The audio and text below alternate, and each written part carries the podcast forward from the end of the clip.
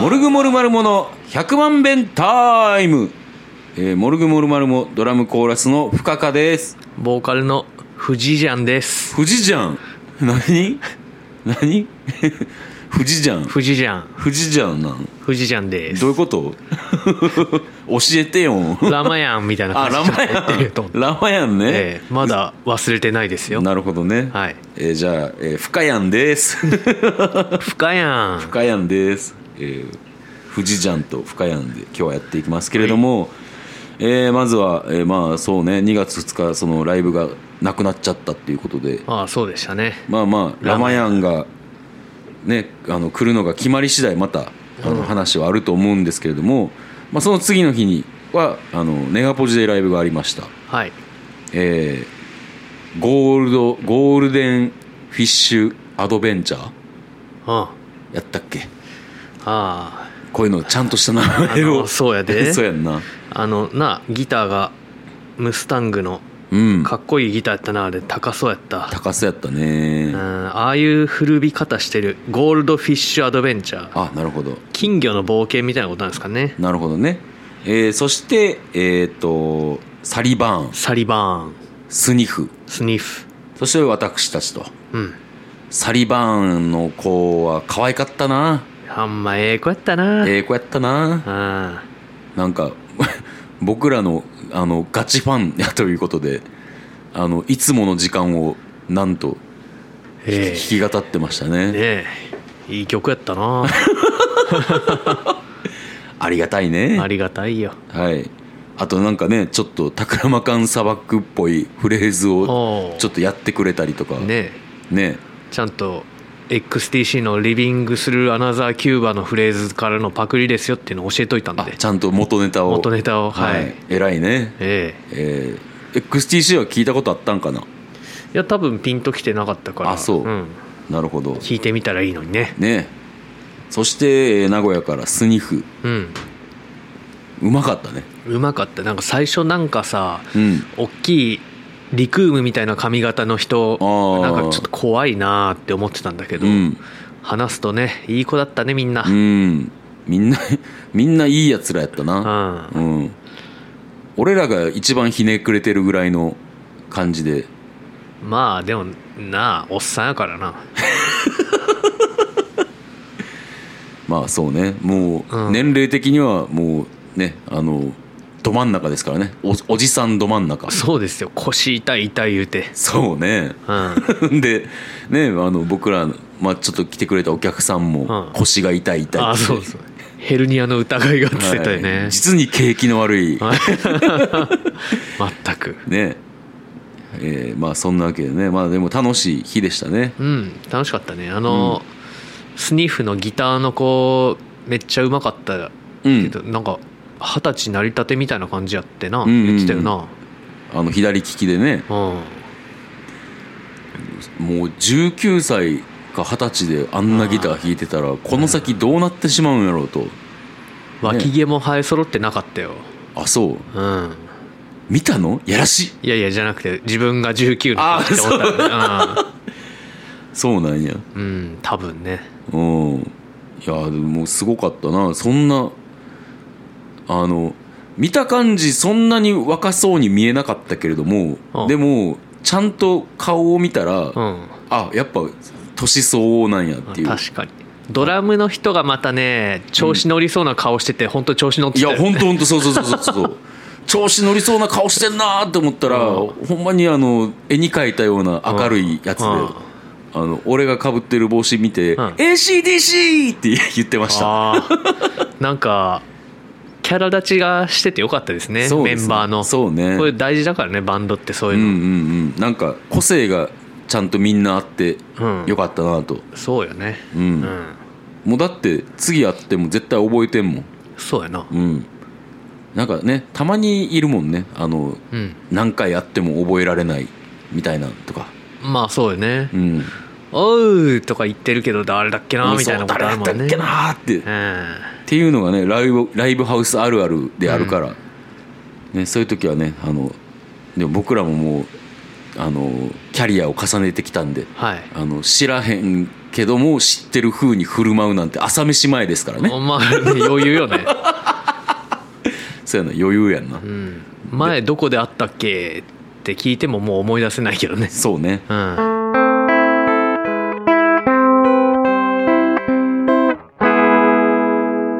そんなわけでまあ楽しく過ごしたんですけれどもまあすあの日もまあ順調に皆さん飲酒をねし,、はいはいしててでもう頃合いかなっていうところで僕は帰ろうとしたんですけど、うんあなたも帰るって言っておう言ってああそうなんやまあだいぶ酔っ払ってご機嫌やしなって言ってう、んでなんか帰ってる最中ちゃんとドラムのダメ出しもされてまあ僕も一箇所ねあのちょっと間違えたところがああったんそでう、はいダメ出ししてたしてたいやーまあでも思ってることだからいや踏んであのやっぱりこうね聞きたいというか、うんその先に何があんのかっていうのでねうんあのまああのまあまあぶっちゃけ妻があほうの車を運転してくれてあはい帰ったわけなんであすりけれどがたもかったですよ、はい、あなたはまた家に帰らずにうん、う村屋に吸い込まれていったんですよ、ん、まあそうですね次の日ちょっとうね、ん、まあ朝から石像とゲームをするって予定もあったんですけどはいはいはいまのあちょっと一杯飲んでこうかとあのもうね完全に僕が見るに仕上がってらっしゃったんですけれども、はいはいそこからなぜまた村屋に行くのかっていう村屋には何が何かあるのかもう毎日行かないとあの、うんなんか殺されてしまうぐらいのなんか契約を結んでるかぐらい、うんいやあの状態で、えーお酒をさらに飲んでうんなん何があんのかなっていう疑問がねまあ、何があるのか分からんけど、んエフェクターがないエフェクターがないっつって 帰る時大騒ぎですよおうで結局あれじゃあ深田さんの車に置いてきたんかなとか言って、うんまあ確認してもらってもないっていうことでじゃあ村屋かって思ったら、置いたと思ってたとこじゃないとこに置いてたみた いで座敷の方にあったわ、あそううんで翌日それ取りに行くことになったわけだけど、うんもうなんか飲み疲れてねその日はもうそれだけ取って帰りました、ああそういう日もあるんうんやなるほどねいやじゃあ何かあるわけえでもなんで行くんそんな状態やでそんな状態やけど、うんなぜ富士寺は村屋へ向かうのか帰るのが下手なんでしょ うね下手うんあ初めて聞いたなそんな日本語そう 帰るの下手なんだよね、入るの下手やな、うんいやもうだってさ言ったらあの白布の妻が運転してくれてさ、んうんじゃあ家の前まで頼むわって言ったらさ、ん送ってくれるわけやんそうやな下手やな下手やねん荷物もあるしなうん絶対家まで行った方がいいのにな絶対行った方がいいうんじゃあもう何があるとかじゃなくてただ単に変えるのが下手やねんな、そうやね まあ楽しく飲んでるんやけどな村屋でもうんうんでもお一切覚えてないやろ覚えてない、うん、だってエフェクターもなくしてるわけやしさ、んまあまあまあまた戻ってきてよかったけど、うん、村屋で寝てたエフェクターはまあなああのこんそんな調子ででも飲むんは村ややからやんな多分他まあそうやなではやらへんよな多分うんまあ帰るよなうんだからっていうかその他で飲んでて、うん最終的に村屋に寄っちゃうっていうあなるこほどとなんだと思うんだけどねなるほどなうんいやもうねちょっとね今話聞いて思うのが、うん富士寺は村屋に甘えてるよああ まあそうやろなだいぶ甘えてるんちゃううんまあでも別にあれかあの出禁にななってないんやし、まあいいんか別にトラブルは起こさないからねなるほどただ気絶してるだけちやょっもんなと気絶してるぐ らいで寝るのはあかんねんな、うん気絶は OK だかそっかまあまああのそう、ま、前もだからしちゃって村屋に吸い込まれていく富士寺の後ろ姿を見ながら、ら、 うん、なんでこの人はこの状態でさらになんかお酒を飲みに行くんやろうなってなこうシンプルに思ったからさあうん聞いてみたかったんやけどまあ変えるのが下手くそっていうと帰るころの下で手なんですよねむちゃくちゃ下手くそやなうん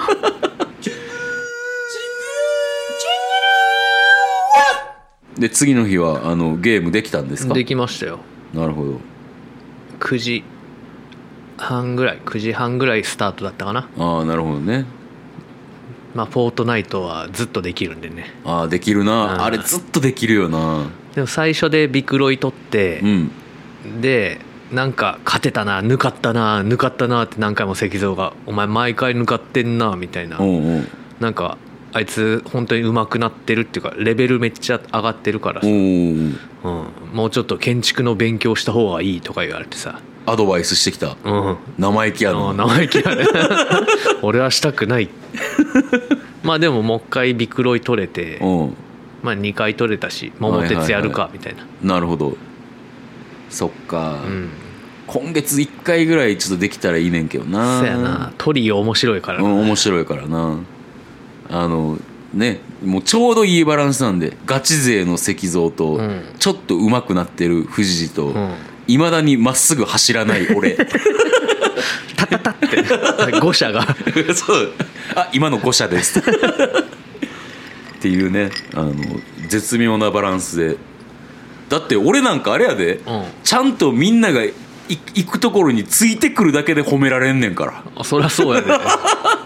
なんかこうずっこけ3人組的なバランスの良さがあるよねそうやなトリオのうん完全にだから俺はモーちゃんやなモーちゃん役やなモーちゃんと博士とあと何やったっけ八兵衛やったっけ俺八兵衛ってことじゃ八兵衛あそうやなあー八兵衛やなそういうことんやあれってどういう3人なのなんでだからずっこけ3人組やろでもみんなずっこけてんのずっこけてんのは博士はであでもみんなずっこけるところあるんちゃうかなああ博士もじゃあずっこけてるところがあるんやうんだからみんな長所短所があーあるんちゃう、はいはいはいまあでもモーちゃんが一番グズやけどな多分あーまあまあまあ名前がなそうそうそうそうあまあまあまたやりたいねーやりましょうよ、うん、ぜひぜひ。えーで、まあ、その日、日曜日は、あの、選挙がありましたね。ははいはいい、はい、はい、もうね、あの、選挙の前の日の、あの、土曜日、うんライブの日は、うんほんとリハが終わった後さ、うんあの、喫茶店に行はっいて、はいはい喫茶店じゃない、おばぐらい。オバグラおばぐらに行って、オーまあ、バーグラウンドね、うんバで、ちょっとね、あの、まあ、最近毎週ミーティングをしてるんで、ーうんそれ行く道中にこう選挙の車とかが通って、そうやな、うん、激し町生まれるかなとかこら、とか言うてちょっとねそんな軽口を叩きながらはい行ったんですけれどもまあならずと惜しかったですね 惜しかったね結。構遅くまで分からんかったし、うんこれあるかなってちょっと思ったけどうんまあなかなかね、うんそうねうん、まあでもあれだけ競って民意という意味では示せたんじゃないですかそう意味はあるあったじゃあ。うんと思うけどね、うんあと村山 もう一人のね M にならなくて 本当良かったなって思ったからなんか当初はあの人お金問題でずっこけるまではさ、ずっうんず結っこ構けたよな通るんちゃうかみたいな感じだったんや、維新とかの推薦とかもあってさ、ういんやこんなのがなったらもう本当最悪だなって思ってたから、うんだったら松井の方がいいわって思ってたんよ、うんうんうんうんでもなんかあんなお金のトラブルが一番ダメなキャラがさ、うんお金のトラブルが分かって さ勝手に落ちていって、うんななあなんやったあいつって感じやけどほんまやなまあだからあれになるなるよりは別に松井の方がマシなんじゃないかなって思うけどねなるほどうんまあなんかあの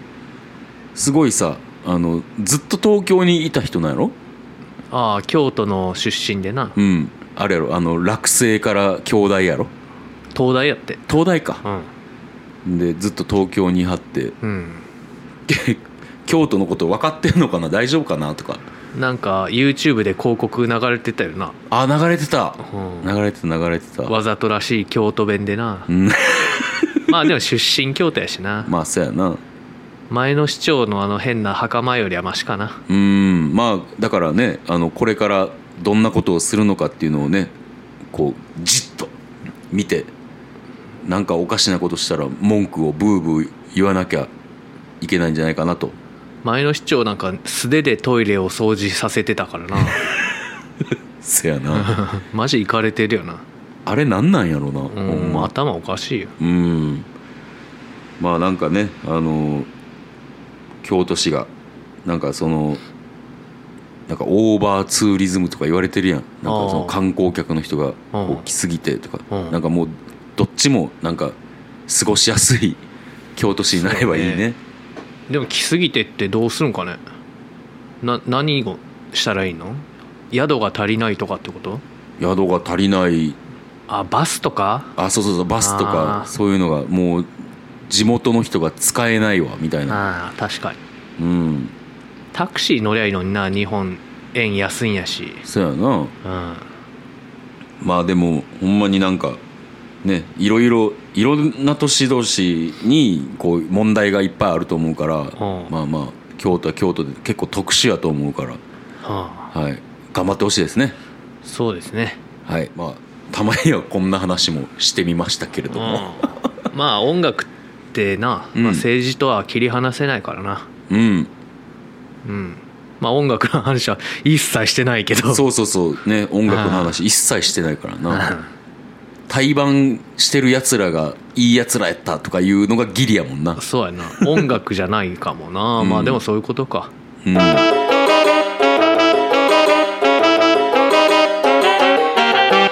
まあそんな感じで、えーこの1週間を過ごしてきましたけれども来週はジャケット撮影がありますよ、あありますね、はいいろいろ取りに行かなきゃいけない場所があってそうそうリストアップをちょっと僕昨日して、あしてくれてたね、はい、皆さんにお送りしたんですけれども、うんうんまああのみんなの衣装とかも決めてね何を着るかとか、あの富士寺はちょっと頑張ってくれたねああそうで すね発送されたらしいですは発送されたんやいメールが来ました、はい、あのちょっとね僕がおすすめっていうか僕が欲しかったこうアロハシャツのブランドがあってうんでなんかちょっといいやつを一着持っといてくれたらいいのになっていう話を前からしてたんですよ、はいはいで富士寺に「こんなんどう?」って見せたらもうポチってたっていう 見せた途端、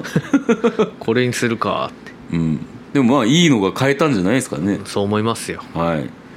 まあ、その新しいおべべを着てね、うんはい、来週は京都市内を駆けずり回るとそうっすねいったところですかね。はいあれ5人か5人。車乗れるか、うんあよかったうん。まあ、そんなわけでね、あの、まあまあ、ちょ、もうちょっと内容を言うと、うんこう、トマソンをね、巡るっていう、京都市内で我々が見つけたうん。そう。こんなにあんねんなっていう感じやね。結構あるよねうん、だから朝10時に集合してまあ日没までうんまあ最大8箇所うん何箇所回れるかっていういけるっしょいけるかなうんまあそんなわけでねちょっと頑張ってきます、えーウェイままだまだギリギリ滑り込みトマソンお待ちしておりますんで、はいぜひともねはいそんなところですか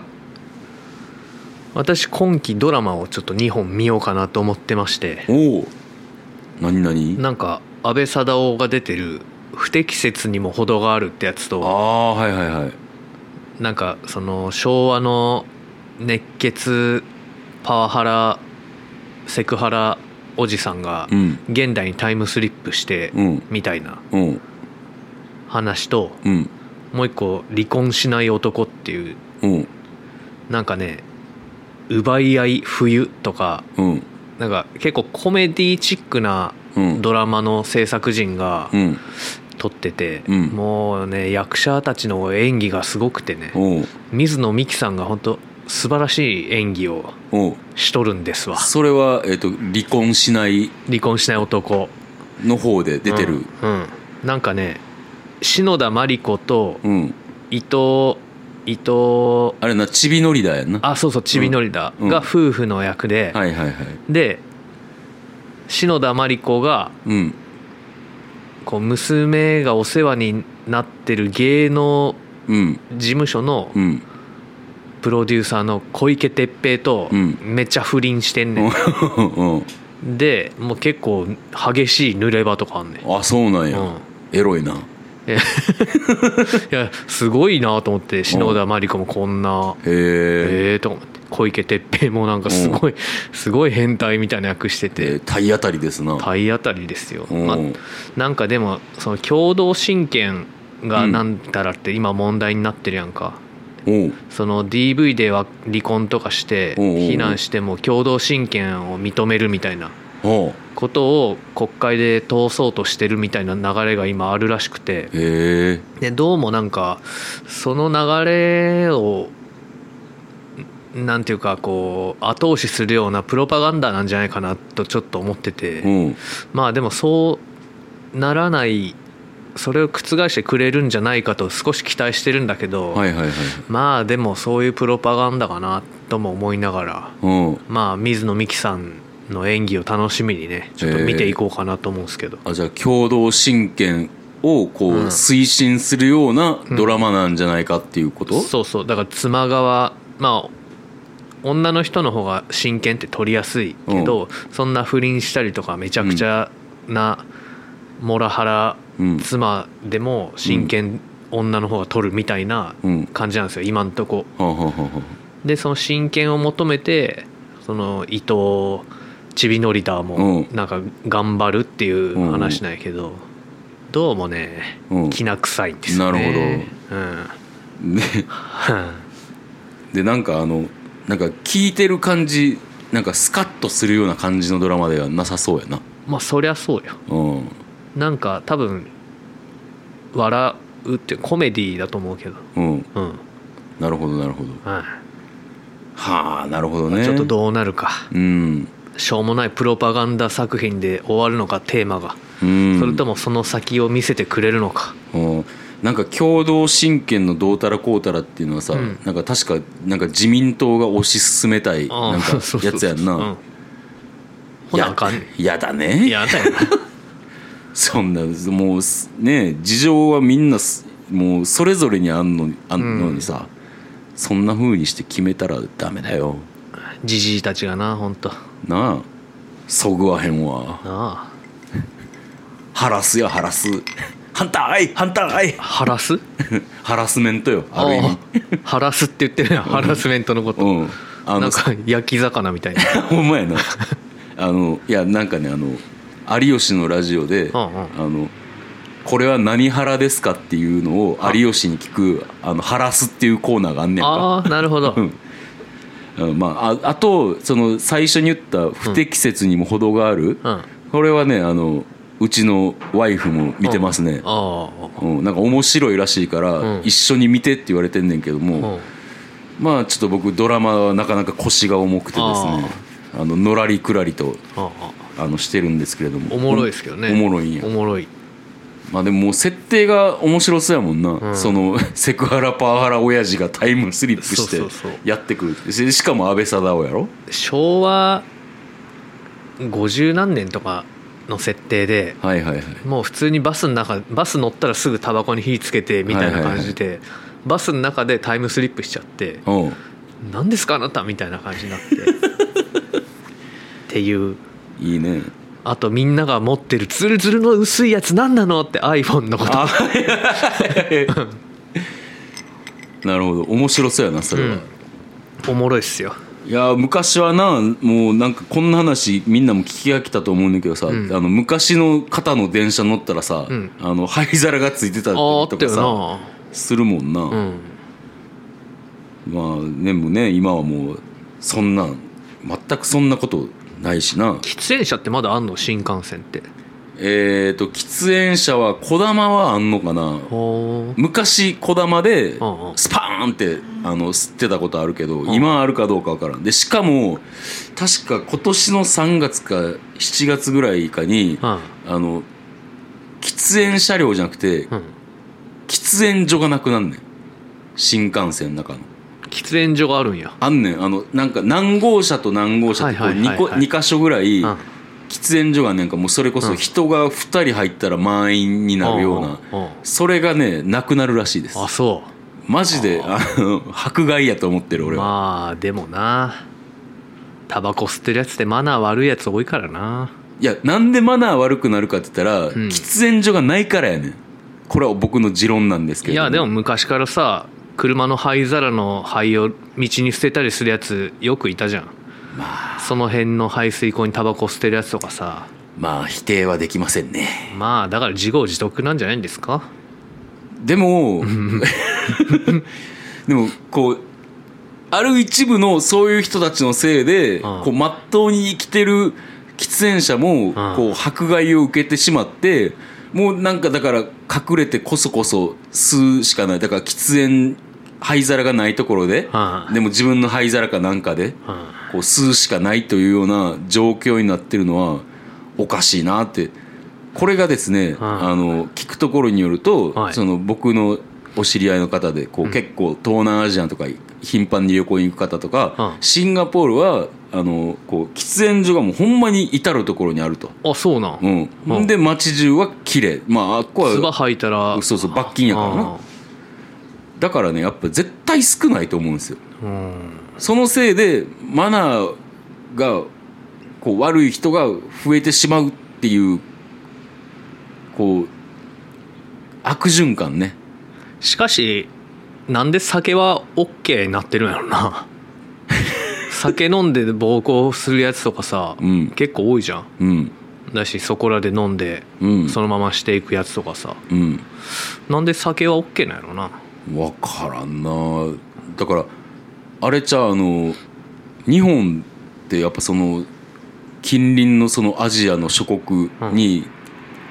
比べてもうんなんか路上で飲んでる人とかもいっぱいおるしうんうんうんうん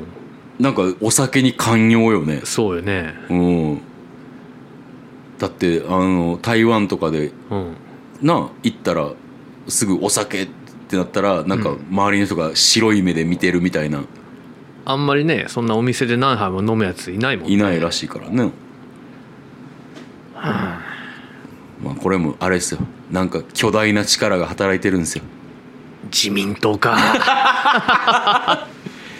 ねやっぱ裏金もらっとるんでしょうかねサントリーとかキリンからそうねうん JT はじゃあそういうのないってこと JT はなんかの見せしめなんじゃないですかなんそかのでも天下りとかしてそうだけどあー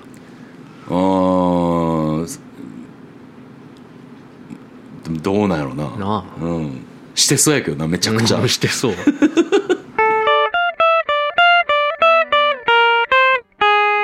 まあまあまあ、えー、だらだらと話しましたけれどもエンディングいきましょうかはいえーというわけで今月はもうライブはないんですよね確か、はえーライブはないんですけれどもまあ来週撮影があったりとか、うんえーあとねあのー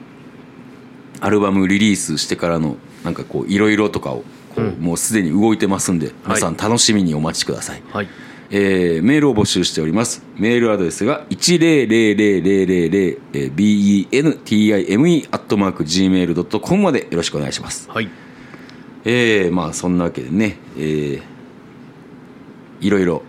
ありました選挙とかライブとかうんねまあまた明日から頑張って生きていきましょう そうですねなんじゃこの締めまあね毎日がコツコツとね小さ小さななことことからからコツコツとねやるしかないですよまあでもちょっとずつ価値観変わってきてるから、まあ、確かにいず確かれにね、うなんかね今まで起こらなかったなんかね蓋をされてたものがちょっと最近パカって少しずつ開いてるような気もんそうですねしますんで、まあ、そうやってね少しずつ変わっていくんでしょう今からはいはいそういうことを信じて、えーまた来週聞いてください See you! See you! 100万ベンター